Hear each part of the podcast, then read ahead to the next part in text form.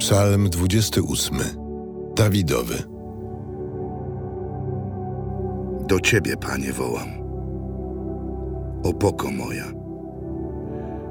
Nie bądź wobec mnie głuchy, bym się nie stał przez Twoje milczenie jak ci, którzy zstępują do grobu.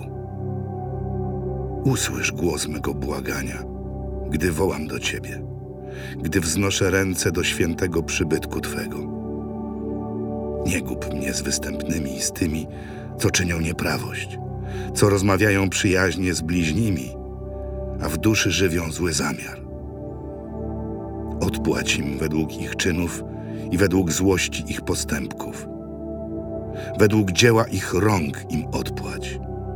Oddaj im własnymi ich czynami. Skoro nie zważają na czyny Pana, ani na dzieła rąk Jego, niechaj On ich wytraci, a nie odbuduje. Błogosławiony Pan, usłyszał bowiem głos mego błagania. Pan moją mocą i tarczą. Moje serce Jemu zaufało. Doznałem pomocy. Więc moje serce się cieszy i pieśnią moją go sławię. Pan jest mocą zbawczą dla swojego ludu, twierdzą zbawienia dla swego pomazańca. Ocal Twój lud i błogosław Twemu dziedzictwu. Bądź im pasterzem, podtrzymuj ich na wieki.